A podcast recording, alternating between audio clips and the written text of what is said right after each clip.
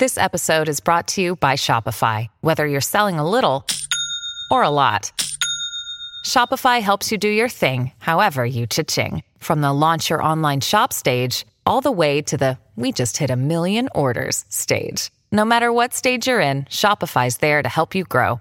Sign up for a $1 per month trial period at shopify.com slash special offer, all lowercase. That's shopify.com slash special offer.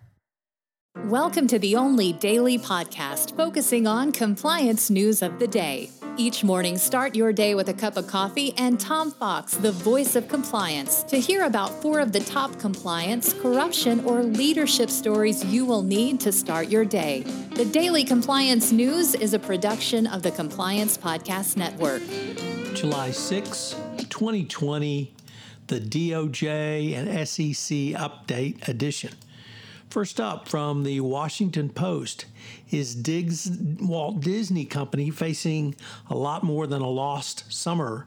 The article asks Is the company now in an existential crisis?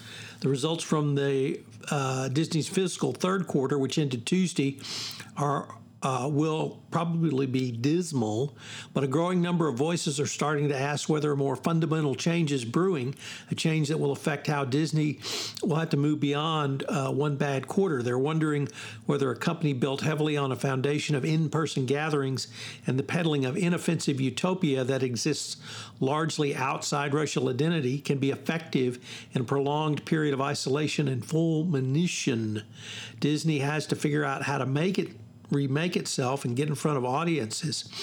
I frankly would have not have thought that uh, inoffensive utopia would become offensive, but apparently some are wondering in the area, in the era of Black Lives Matters and the murder of uh, people, uh, African Americans such as George Floyd, that Disney can continue to uh, uh, peddle the same wares that they've always peddled. Maybe, maybe not.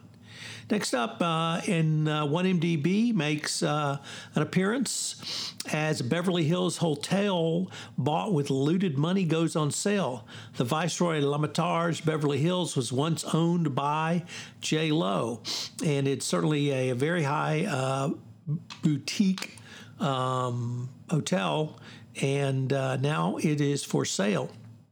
Half the proceeds will go to the U.S. government, half the proceeds will go to the government of Malaysia. The property was commandeered from Jho Low um, in his settlement agreement with the United States government to return properties purchased with purloined funds from 1MDB uh, in the United States and at other locations across the globe. So, uh, another high end um, product being that was uh, bought by Jho Low with money stolen from 1MDB is going to uh, go back on the market. Um, in the New York Times, they ask is the five day office week over? Uh, most Americans workers are in no hurry to return to the office full time, even after the coronavirus is under control. But that doesn't mean they want to work from home forever. The future for them, a variety of data shows, is to have work weeks split between home and office. Recent surveys show that both employees and employers support this arrangement, and research suggests that a couple of days a week at each location is the magic number to cancel out the negatives of each arrangement while benefit reaping the benefits of both. Um, so uh, this is interesting because it turns out people want to be in the office uh, from time to time uh, for uh, collegiality, for innovation, to be around other people, get new ideas.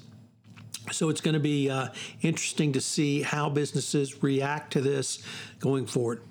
Our final story comes from the Department of Justice and the Securities and Exchange Commission.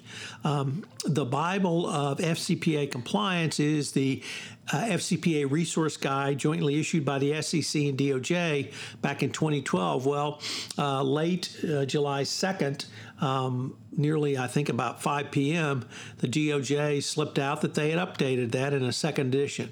So I'm going to be reviewing that this week on the FCPA compliance report. So check it out, and I'll let you know what the significant changes are from, from the compliance practitioner perspective going forward. Thanks for listening to this episode of the Daily Compliance News, which is a production of the Compliance Podcast Network and a proud member of C Suite Radio. This month on the Compliance Live, I feature Scott Sullivan. Check it out.